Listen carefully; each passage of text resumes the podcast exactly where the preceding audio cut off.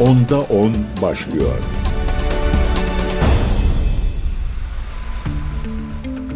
Değerli CGTN Türk takipçileri ben Gökün Göçmen, onda ondasınız. Gündem Filistin.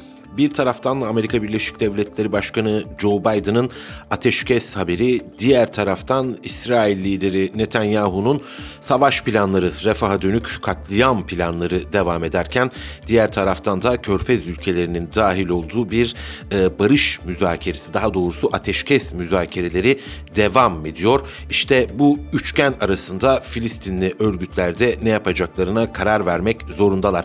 Ertesi gün senaryoları konuşuluyor çünkü Filistin için e, Amerika Birleşik Devletleri'nin gönlünde bir Filistin devleti var. Ancak bu Filistin devleti güç tekelinden mahrum bırakılacak. Daha doğrusu artık bir devlet olarak bile tanımlanmayacak bir yapı var Amerika'nın gönlünde. Körfez ülkelerinin de refah saldırı konusunda aslında pek de iç açıcı senaryolar içerisinde yer aldığını söyleyemeyiz. Akan kanı durdurmak bir yana diğer taraftan Filistin'in geleceği ne olacak? Bu da bir başka soru.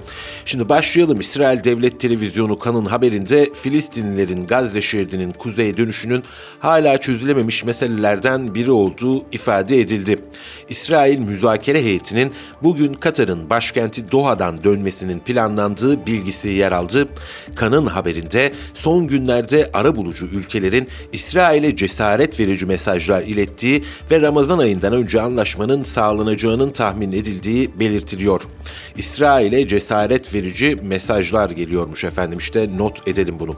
Haberde müzakerelerin önündeki engellerden birinin de Filistinlilerin Gazze şeridinin kuzeyine dönüş meselesi olduğuna dikkat çekilerek şu ana kadar müzakerelerdeki en önemli meseleye çözüm bulunamadığı kaydedildi. Biliyorsunuz savaşın başlangıcından 7 Ekim'den bu yana İsrail önce e, Gazze'nin kuzeyini vurmuştu. Daha sonra ortasını hedef almıştı ve şimdi de gündeminde güney tarafı yani Refah kenti var. Peki Refah'ı vurduğu takdirde güneydekiler nereye gidecekler? E, tek bir seçenekleri var. Tekrar kuzeye doğru hareket edecekler.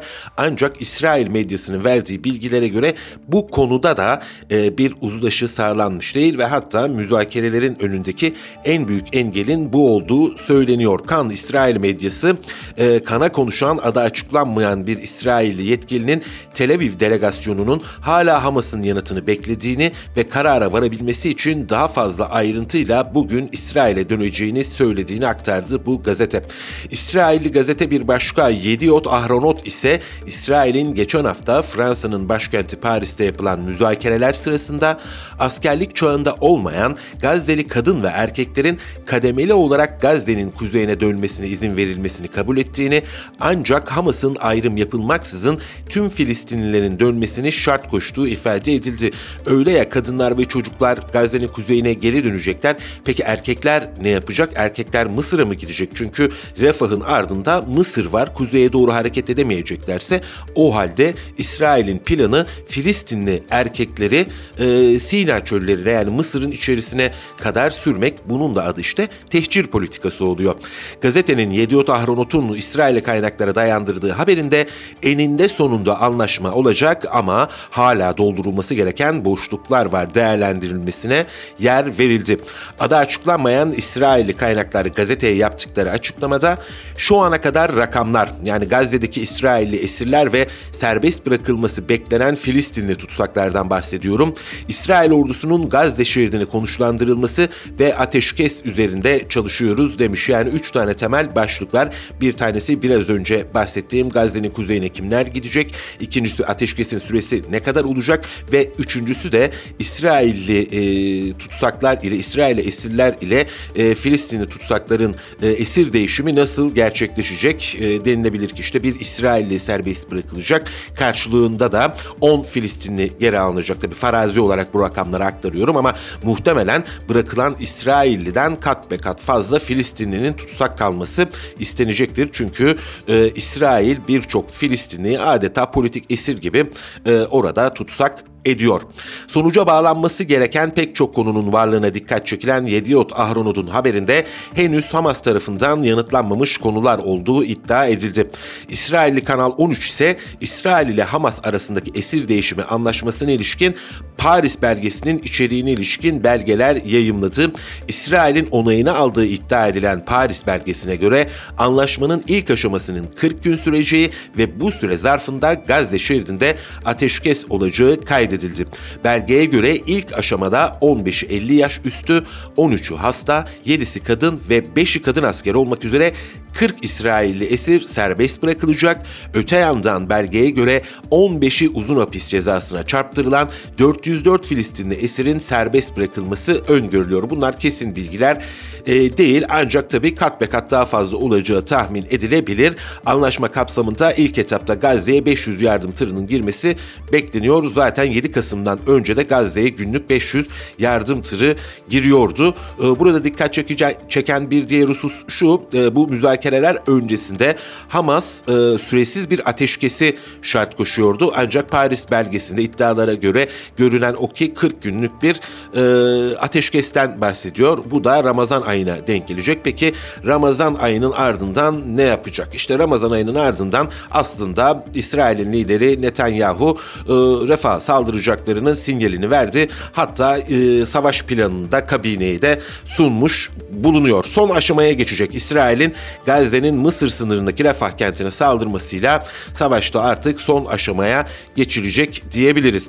Refah'ın savaştaki son durak olacağı beklentisi uluslararası siyasi atmosferle ve İsrail'in saldırılarının sıralanmasıyla doğrudan ilgili. İsrail'in Gazze şeridine yaptığı saldırılar özetle şu sırayla gerçekleşti. Bir onu hatırlayalım bakalım. İsrail'in kara saldırısından önce Gazze şeridinin kuzeyine havadan halı bombardımanı yaptı ve kuzey bölgesindeki halkı güneye göç etmeye zorladı. Kara saldırısını ise 3 aşamalı olarak sürdürdü. Birinci aşamada ne yaptı İsrail? Kuzey, orta ve güney bölgeleri arasındaki bağlantıları kopardı. İkinci aşamada Gazze şeridinin orta bölümünü hedef aldı.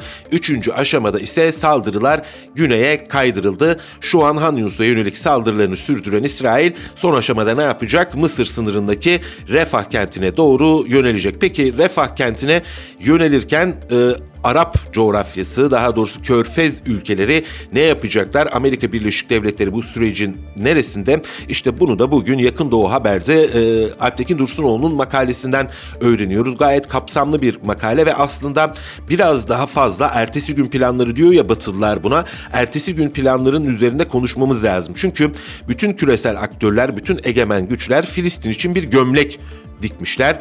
E, kimin gönlünde ne var aslında bu planlarda anlayabiliyoruz, öğrenebiliyoruz. E, hangi ülkenin çıkarı nerede bunu tespit etmek mümkün. Peki Filistinli örgütler ne yapacak? Bu da bambaşka bir tartışma konusu. Ama bugün şu makaleyi aktaralım ve üzerine biraz konuşalım. Refah kentinin diyor Alptekin Dursunoğlu makalesinde savaşın son duracağı, durağı olacağı beklentisi sadece uluslararası siyasi şartlarla ilgili değil. Gazze şeridinin coğrafi bölgeleri ve İsrail'in saldırı sırasında sıralaması da Refah kentinin savaşın son durucu, durağı olacağını düşündürüyor. Zira Mısır'ın işbirliği yapmaması nedeniyle Selahaddin eksenine saldırı gündemden çekildiğine göre İsrail ordusu Refah kentine karadan girdiği zaman Gazze şeridinde ayak basmadığı hiçbir yer kalmamış olacak. Yani Refah kenti İsrail'in savaşın başlangıcında koyduğu hedefleri gerçekleştirebileceği en son yer. Çünkü Gazze şeridinin daha önce girdiği kuzey ve orta kesimlerinde ne Hamas çökertilebildi edebildi ne de direnişçiler tarafından tutuklanan İsrailli esirleri kurtarabildi. İsrail'in Gazze şeridinde bulmayı umduğu Hamas tünelleri askeri altyapısını direniş liderlerini aramadığı tek yer Refah kenti olacağı için bunları bulsa da bulmasa da Refah saldırısı savaşın son durağı olacak. Peki bu savaşın son durağı nerede gerçekleşecek? Hangi nokta önemli? Biraz önce söyledim. Philadelphia ekseni diyor İsrailler ona ama bizim coğrafyalarımızda Selahaddin ekseni olarak yorumlanıyor. Peki neresidir bu Philadelphia ekseni ya da Selahaddin ekseni dediğimiz yer? Gazze şeridinin Kerem Ebu Salim sınır kapısından Akdeniz'e kadar Mısır'la olan sınır hattına biz efendim Selahaddin ekseni diyoruz. Uluslararası kamuoyunda da Philadelphia ekseni olarak yorumlanıyor. Ebu Salim sınır kapısından Akdeniz'e kadar olan 14 kilometre uzunluğunda ve birkaç yüz metre genişliğindeki bu hat oldukça önemli. Neden? Çünkü İsrail, Hamas'ın daha doğrusu bütün direniş gruplarının silahlı desteğini bu şeritten, bu eksenden aldığını düşünüyor. İsrail liderleri Filistin direnişinin tüneller aracılığıyla silah, mühimmat veya lojistik ikmalini gerçekleştirdiğini düşünüyor demiştik. E, bu eksen Mısır'la İsrail arasında imzalanan Camp David Barış Anlaşması'ndan sonra da Gazze şeridinde işgalci bir güç olarak bulunan İsrail ile Mısır arasındaki sınır hattıydı. İsrail'i Gazze'de direnişin baskılarına dayanamayıp 2005'te e, buradan çekilmişti İsrail. E, o dönem kim vardı? Hani Gazze kasabı adıyla bilinen Ariel Sharon vardı. Başbakanlık dönemiydi. 2006'da seçimler oldu. Filistin Yasama Meclisi seçimlerini Hamas kazandı. 2007'de Muhammed Dahlan ve beraberindeki ekip Gazze'den çıkınca Gazze şeridinin kontrolü ve dolayısıyla Selahattin ekseninin kontrolü Hamas'ın eline geçmiş oldu. Mısır hem Camp David anlaşmasındaki yükümlülükleri hem de Hamas'a olan düşmanca tutumu nedeniyle Selahattin ekseninin altından geçen tünelleri önlemeye çalışsa da başarılı olamadı ve direniş ekseninin yani bu direniş ekseninin tepesinde de İran'ın bulunduğunu biliyoruz. Silah ve mühimmat bu tüneller aracılığıyla Gazze şeridine girdi ve Gazze direnişinin şu an tanık olduğumuz askeri altyapısı oluşturulmuş oldu. İsrail'i İsrail'i ne tedirgin ediyor peki? Çünkü ne olursa olsun 2005 yılına dönemeyecek. Yani Hamas'ı tamamen buradan çökertemeyecek. Ama şimdi Selahattin eksenine hakim olmak istiyor. Ancak bu doğal olarak 14 kilometrelik Gazze sınırında İsrail ordusuyla komşu olmak istemeyen Mısır'ı da rahatsız ediyor. Mısır İsrail'le Selahattin ekseninde işbirliği yapmayacağı konusunda Filistinli liderlere güvence verdi. Ee, ama İsrail'in refah saldırısına itirazlar da diğer taraftan devam ediyor. İsrail'in Savunma Bakanı Yoav 1 Şubat'ta Han Yunus'taki güçleri ziyaret sırasında Han Yunus'tan sonra refah saldıracaklarını açıklamıştı. Ancak İsrail'in Gazze şeridinin kuzey ve orta kesimlerine saldırı nedeniyle yaklaşık 1,5 milyon kişinin sığındığı refah kentini yeni hedef olarak açıklaması Washington'dan bile destek görmüyor. Malumunuz Amerika Birleşik Devletleri'nde seçime gidiliyor ve bu seçim sırasında da artık kamuoyunda giderek İsrail'e dönük artan tepkiler var. 1.4 milyon sivilin şu anda refah kentinde yaşadığını biliyoruz. E, buradaki insanların e, bir yerden bir yere zorla sürüklenmesi, tehcir edilmesi e, ve bunun İsrail saldırılarının gölgesi altında gerçekleşmesi ABD kamuoyunda da sandığa yansıyabilir bilir diye düşünüyoruz. Bununla birlikte tabii e, bu kadar büyük bir katliam İsrail ve Körfez arasındaki normalleşmeye de e, darbe vurabilir ki ABD'nin istediği bir normalleşme var. İsrail ve Körfez ülkeleri arasında bir güvenlik mimarisi tesis edecek. O güvenlik mimarisi içerisinde etkisizleşmiş sözüm ona bir Filistin devleti kuracak ve bölgedeki yükümlülüklerinden de kurtulacak. Böylelikle artık kısa vadede Rusya, uzun vadede de Asya Pasifik'te Çin'e karşı daha rahat hareket edebilecek. Özetle böyle bir plan içerisinde. Dolayısıyla refah kentine bu kadar pervasız saldırılara, daha doğrusu kapsamlı bir plan olmadan saldırılara Washington yönetimi de karşı çıkıyor. Yanlış anlaşılmasın tabii Washington yönetimi kapsamlı bir plan olursa yani Biden'ın itibarını daha da yerleri düşürmeyecek bir e, perdeleme e, planı olursa buna evet diyecektir ki senatodan geçen yardımlar ya da İsrail'e verilen askeri desteği sürmesi de bunun bir kanıtı olsa gerek efendim. Biden ve ekibi refah saldırısına karşı açıklamalar yaparak iç kamuoyunda olumlu bir imaj yaratmaya çalışırken şarta bağlayarak İsrail saldırısına da onay veriyor. Böyle özetleyebiliriz. Amerika'dan yayın yapan Axios internet sitesinin İsrailli sahibi Barak Revid'in naklettiği bilgiler Washington'ın İsrail saldırısına aslında karşı çıkmadığını da doğrular nitelikte. Sadece şarta koşuyor yani Amerika Birleşik Devletleri. Axios'un haberine göre ABD Başkanı Joe Biden, İsrail Başbakanı Netanyahu ile telefon görüşmesinde Refah kentinde 1,5 milyona yakın Filistinli sivilin tahliyesi planlanmadan Refah saldırı düzenlenmemesi konusunda uyarıda bulundu.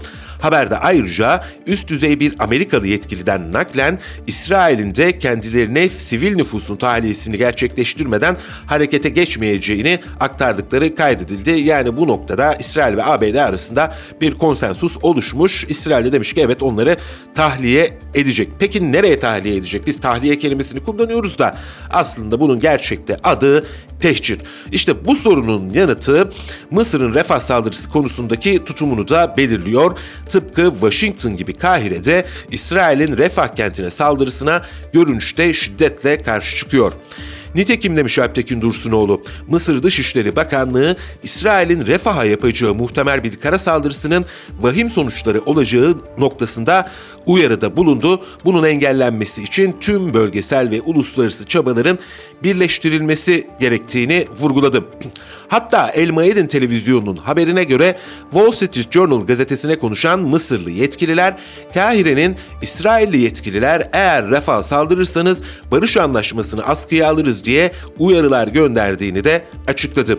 İsrail'in Refah kentine muhtemel saldırısı konusunda sivil hassasiyet kabardığı için itiraz edenler elbette sadece e, Amerika Birleşik Devletleri ve Mısır'dan ibaret değil. Suudi Arabistan, Kuveyt, Umman e, ve Birleşik Arap Emirlikleri dahi Refah saldırıdan kaygı duyduklarını duyurmuşlar.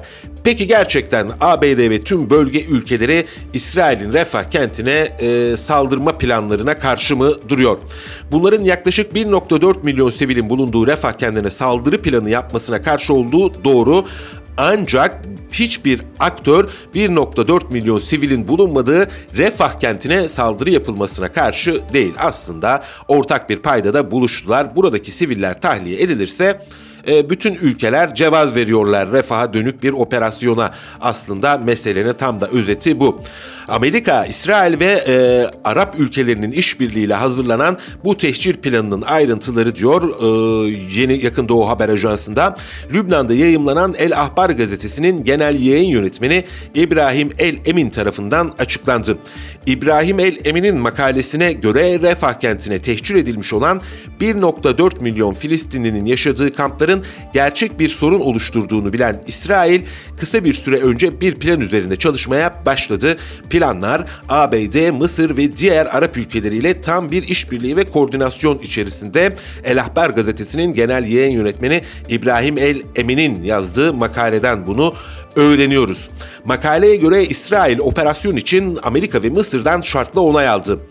ABD İsrail'in Uluslararası Adalet Divanı'nın soykırım kararını destekler şekilde daha önce diğer bölgelerde işlediği cinayetlerin tekrarlanmamasını ve e, operasyonun hem zaman hem de coğrafi açıdan sınırlanmasını şart koşuyor. Mısır ise Refah'taki halkın Sina'ya tehcir edilmemesini ve İsrail'in Filistin direnişini yok etmesinden sonra Gazze'deki yönetimin Kahire tarafından belirlenmesini istiyor. Yani artık ertesi gün planlarına geçeceğiz. Onları da tartışacağız. Bakalım Filistin'de kim nasıl bir yönetim istiyormuş ama önce şu Refah halkını tehciri için üretilen planın detaylarına bakalım El Ahbar gazetesinden nakledelim sizlere efendim. Birkaç maddeyle özetlemek e, mümkün. 8 tane madde var aslında temelde gözüken. Bunlardan ilki İsrail ile Mısır, Ürdün ve Birleşik Arap Emirlikleri arasında yeni kampların nasıl kurulacağı, finanse edileceği ve yönetileceği konusunda siyasi bir güvenlik anlaşması imzalanacak. Amerika Birleşik Devletleri Mısır'a Mısır'ın harcamayı taahhüt ettiği kadar ödeme yapacak. Yani İsrail'in Refah'a zahmetsizce saldırabilmesi için 1,5 milyonlu Filistin'in yerleştirileceği çadır kentlerin parasını ABD ve Birleşik Arap Emirlikleri verecek. Kendi komisyonunu aldıktan sonra bu işin hammaliyesi kime kalacak? El Ahbar'dan öğrendiğimize göre Mısır. Göçmenleri özellikle Gazze şeridinin batı bölgelerinde ve El Mevasi bölgelerinden yani Gazze şeridinin güneybatısından Şeyh Aklin bölgesine yani Gazze'nin güneyine kadar uzanan bir kıyı şeridinde toplamak var efendim bu planın kalbinde. Yani refahtan teşkil edilecek olan 1,5 milyon sivil Mısır'a değil ABD ve Mısır'ın kazandığı parayla Gazze'nin kıyı şeridine inşa edilecek olan çadır kentlere gönderilecek. Çadır kentler için belirlenen 12 ila 15 arasındaki toplanma merkezlerinden en büyüğü iki noktada olacak. Yaklaşık 1 milyon kişi de Güney El Mavasi ile Gazze şeridinin merkezine yakın Sharm Park'ta kurulacak olan bu iki kampa sıkıştırılmış olacak. Şeyhaklin bölgesinden ve Gazze Vadisi'nin kuzeyinden doğuya doğru uzanan Gazze'nin kuzeyinin tamamı izole edilecek ve burada hiçbir insani destek faaliyeti gerçekleştirilmeyecek. Bunun yerine geri kalan nüfus destek almak için kamp alanlarına taşınacaklar plana göre.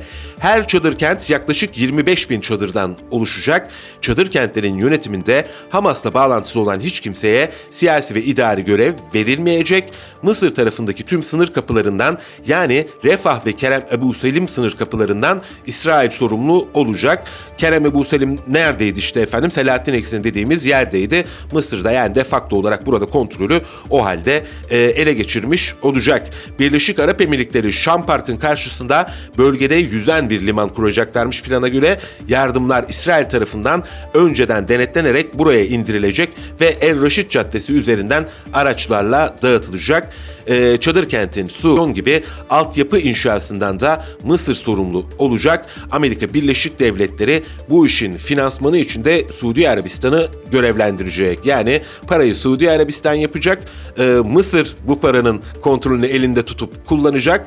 Planı kim yapıyor? Amerika Birleşik Devletleri. İşte devasa 1.4 milyon insanın e, dehşet edici e, tehcir planından ayrıntılar böyle. insan gerçekten e, ne diyeceğini bilemiyor. Bu bölgede Sahra hastaneleri de kurulacakmış. Şu anda olduğu gibi yaralıların Gazze şeridinin dışına çıkarılması tamamen İsrail'in iznine bağlı olacak. Gazze şeridi dışına tahliye edilecek olan hasta ve yaralıların listesi önceden İsrail'e verilecekmiş efendim. İşte tabloda bu şekilde. Neden önceden İsrail'e veriliyor? Çünkü İsrail'in kırmızı çizgilerinden bir tanesi de buradaki yaralıların, buradaki kişilerin İran'a, Suriye'ye ve Lübnan'a nakledilmemesi. Yani direniş ekseni cephesine geçmesini istemiyor. Neye aktardık sizlere? İsrail'in refaha saldırı planını ve refaha saldırının nasıl gerçekleştirileceği, buradaki sivillerin nasıl tahliye edileceği. Neyi anlıyoruz buradan? Aslında hem Amerika Birleşik Devletleri hem de Körfez ülkeleri İsrail'in refaha saldırmasına karşı değil, 1.4 milyon Filistinlinin içinde bulunduğu refah saldırmasına karşı buradaki insanlar tahliye edildikten sonra İsrail rahatlıkla refaha girebilecek anlaşılan o. Peki bölgenin Arap Birliği, İslam İşbirliği Örgütü ve Körfez İşbirliği Konseyi gibi önde gelen 3 kurumu varken İsrail karşısında nasıl ve neden bu kadar e, etkisiz kalabiliyor? Doktor Muhammed Ali Sonopere'nin dikkat çektiği gibi bölge ülkeleri 73'te yaptıkları gibi sadece petrolü bile siyasi bir silah olarak kullansa küresel siyaseti değiştirebilecek potansiyele sahip. Bir zamanlar Gazze'ye saldırdığı zaman e, Türkiye'deki gazetelerin manşetinde de vardı 73'teki gibi petrol ambargosu uygulayın diye. Ama nedense artık o çağrıları dahi gazetelerde görmüyoruz. Sadece e, bilmem ne şehrinde sokakta insanlar yürüdü. Anadolu'da sokağa çıktılar. Filistin'e destek yürüyüşü yapıldı. Tamam bunları elbette küçümsemiyoruz ve destekliyoruz. Bunların da olması lazım. İnsanların sokaklara inmesi ve farkındalık yaratması da önemli. Ancak bu sokaklarda hangi farkındalığı yaratıyorsunuz? Hangi somut öneride bulunuyorsunuz? Bu noktada e, bir hayli dikkat çekici. Artık somut önerilerden ziyade sadece kınama ve sızlanma yürüyüşleri görüyoruz. E, Oysa ki bir iradeye ihtiyaç duyulduğu bölgede aşikar en azından körfez ülkelerine bu noktada çağrılar yapılabilir. Söylem düzeyinde dahi kuruluş amaçlarına uygun davranan bir Arap Birliği veya İslam İşbirliği örgütüne ihtiyaç duyduğunun altını çizelim. Ancak ağız kavgaları dışında İsrail'e ekonomik e, ek, ekonomik ya da siyasi herhangi bir yaptırım uygulanmıyor. E, aksine dediğimiz gibi e, işleri İsrail'in işleri kolaylaştırılmakta. Şimdi bölge ülkelerinin açıklamalarına geçelim. Sisi'den bir açıklama geldi. Başkent Kahire'de düzenlenen bir programda konuşan Sisi, beklenen ateşkes ile birlikte Gazze şeridindeki insanlara tüm alanlarda gerçek bir yardımın başlayabileceğini iddia etti. Gazze'de ateşkes ihtimaline ilişkin Sisi, birkaç gün içinde Gazze'de ateşkes için ümitliyiz dedi.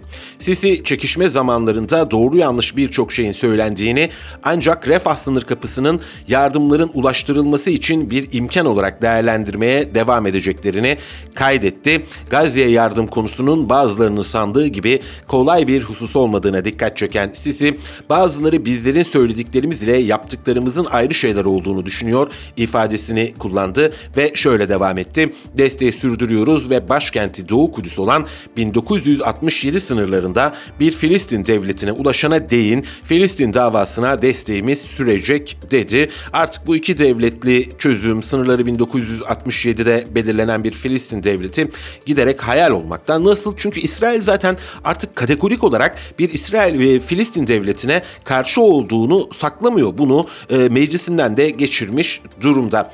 Filistin'den Mahmut Abbas'tan bir açıklamayla devam edelim. E, dünya liderlerine ve uluslararası kuruluşlara bir mesaj gönderdi. E, Abbas, Mahmut Abbas mesajında dedi ki Filistin devletinin İsrail Başbakanı Benjamin Netanyahu'nun Gazze şeridinde savaşın ertesi günü için ilkeler şeklindeki açıklamaları reddediliyor. Netanyahu'nun uluslararası siyasi girişimler ve ateşkes için gösterilen çabaları görmezden geldiğini kaydeden Abbas, İsrail'in Gazze şeridinden tamamen çekilmesine insani gıda, tıbbi yardım ve temel gıda konusundaki artan ihtiyaca rağmen bu açıklamanın meydan okuma niteliğinde olduğunu vurguladı. Abbas 1.8 milyondan fazla yerinden edilmiş kişiye barınak sağlamak, özellikle Gazze şeridinin kuzeyindeki evlerin evlerine dönmelerini sağlamak ve Birleşmiş Milletler'in çalışmalarının ve finansmanın sürdürülmesiyle hastane ve okulların yeniden çalışmaya başlatılması için acil müdahale çağrısında bulundu. Filistin Devlet Başkanı Mahmut Abbas, Netanyahu'nun binlerce yeni yerleşim biriminin inşasının duyurulmasına ilişkin planını da belirtilenlere de tepki gösterdi. Abbas ayrıca mesajında şu ifadeleri kullandı. Netanyahu'nun savaş sonrası planı uluslararası topluma meydan okumaktır. Bu aşırılık yanlısı İsrail hükümetinin üzerinde çalıştığı hedef yalnızca iki devletli çözüme dayalı barışa ulaşma şansını baltalamak değil, aynı zamanda etnik temizlik ve Filistinlilerin yerinden edilmesine yönelik kampanyaları yoğunlaştırmaktır ifadelerini kullandı. Nedir efendim Benjamin Netanyahu'nun ertesi gün planı Gazze şeridinin silahla, e, silahsız hale getirilmesi, İsrail güvenliği için hareket özgürlüğünün korunması yani işgalin e, kalıcılaşması ve Birleşmiş Milletler Yakın Doğu Yardım Ajansı'nın da kapatılması.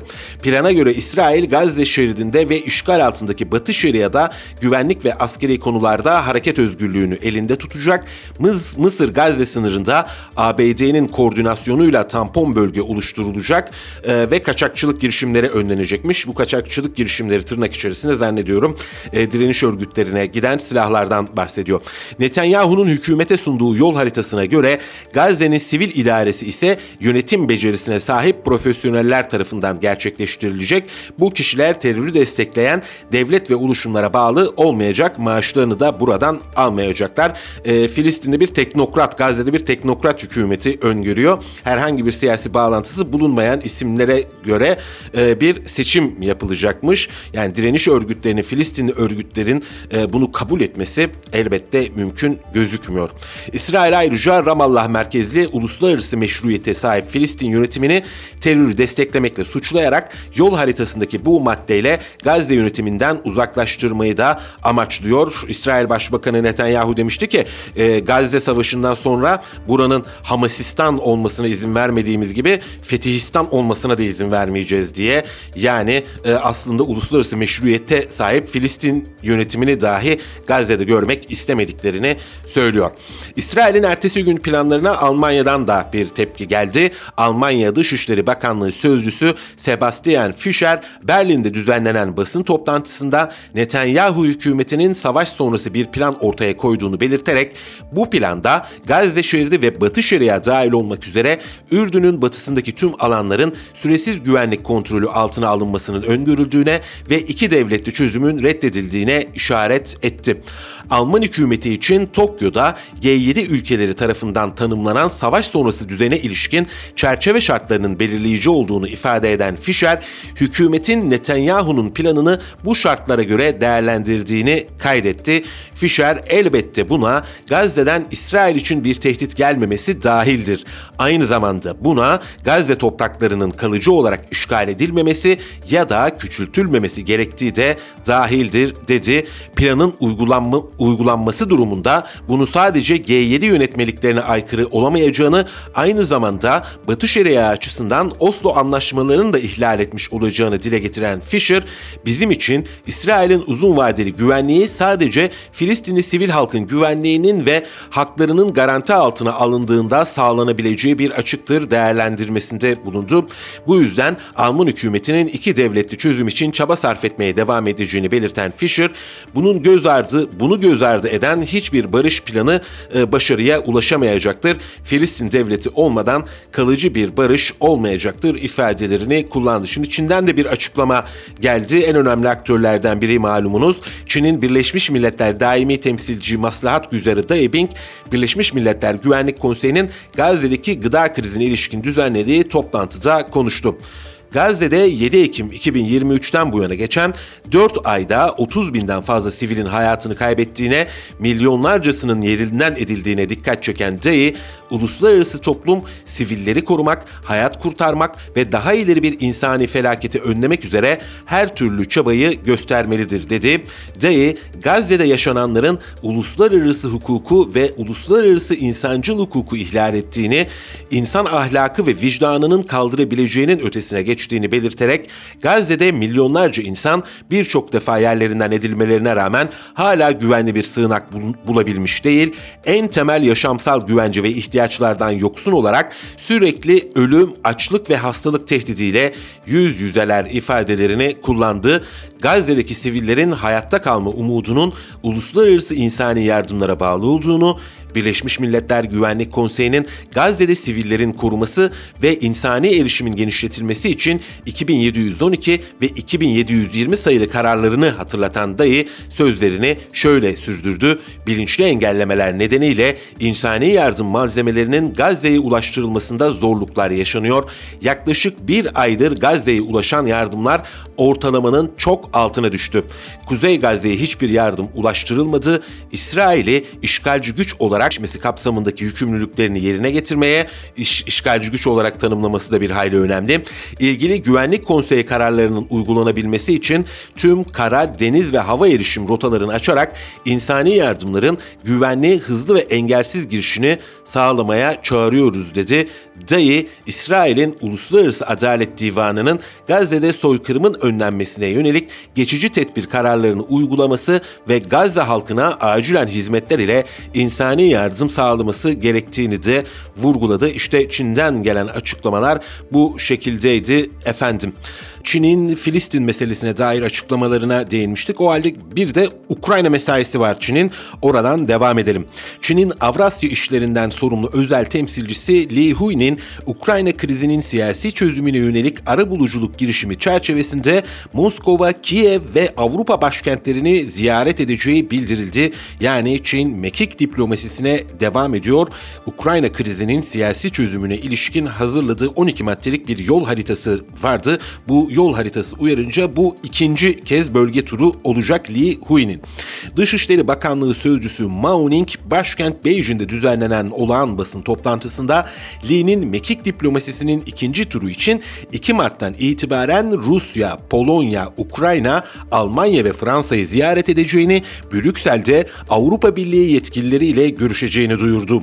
Çin'in Ukrayna krizinde barışa yönelik çabaları desteklemekten vazgeçmediğini vurgulayan Mao, krizin siyasi çözümüne yönelik uluslararası mutabakat sağlanması için yapıcı rol oynamayı sürdüreceklerini belirtti.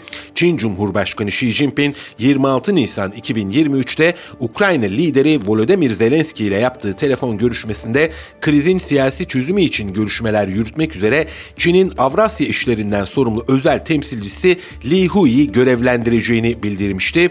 Li 15 Mayıs 2023'te Ukrayna'nın başkenti Kiev'de başladığı ziyaretlerinde sırasıyla Polonya, Fransa, Almanya ve Rusya'da temaslarda bulunmuş ancak tabii ne yazık ki savaşı durduramamıştı. Bakan yardımcısı seviyesindeki bir diplomat olan Li 2009-2019 döneminde Çin'in Moskova Büyükelçisi olarak görev yapmıştı. Rusya Devlet Başkanı Vladimir Putin'in aşina olduğu bir isim olan Li, Kremlin tarafından güvenilir ve ikna edici bir figür olarak görülüyor. Sadece Kremlin tarafında mı Çin'in çabaları takdir görüyor? Son zamanlarda Ukrayna'da aslında Çin'in rolüne daha fazla vurgu yapmaya başladı. Örneğin Ukrayna lideri Volodymyr Zelenski Davos'ta yaptığı konuşmasında Çin ile her düzeyde ilişkileri geliştirmek istediklerini söylemişti. Bir barış müzakeresi olursa Çin'i burada görmek istediklerinin altını çizmişti. Daha sonra Münih Güvenlik Konferansı'nda Çin Dışişleri Bakanı ve Çin Komünist Partisi siyasi bir üyesi, Merkez Komite siyasi bir üyesi Wang Yi ile Ukrayna Dışişleri Bakanı Dimitri Kulaba bir araya gelmişlerdi. Kulaba burada yaptığı açıklamalarda Beijing'e teşekkür etmişti. Ee, Ukrayna krizinin siyasi çözümüne dönük çabalarından ötürü bakalım bu mekik diplomasisinin ikinci turunda e, nasıl bir tablo ortaya çıkacak. Ancak Amerika Birleşik Devletleri'nin Batı'nın açıklamalarına bakılacak olursa ne yazık ki pek de ümitli değiliz. Çünkü bu ülkeler e, uzun bir savaş arzuluyorlar ve hatta öyle ki Macron asker göndermeyi kategorik olarak reddetmeyeceklerini söyledi. Almanya'dan, NATO'dan açıklamalar geldi ancak e, karşı yönde açıklamalar geldi ancak bir kere cin şişeden çıktı artık. E, daha fazla ülke asker gönderecek mi acaba diye merakla bekliyor. Zelenski de Arnavutluğun başkenti Tiran'da düzenlenen Ukrayna Güneydoğu Avrupa zirvesinde e, konuştu. Arnavutluk yönetiminin Ukrayna'ya sağladığı askeri, insani ve siyasi desteğinden dolayı Arnavutluk Başbakanı Edirama'ya teşekkür etti.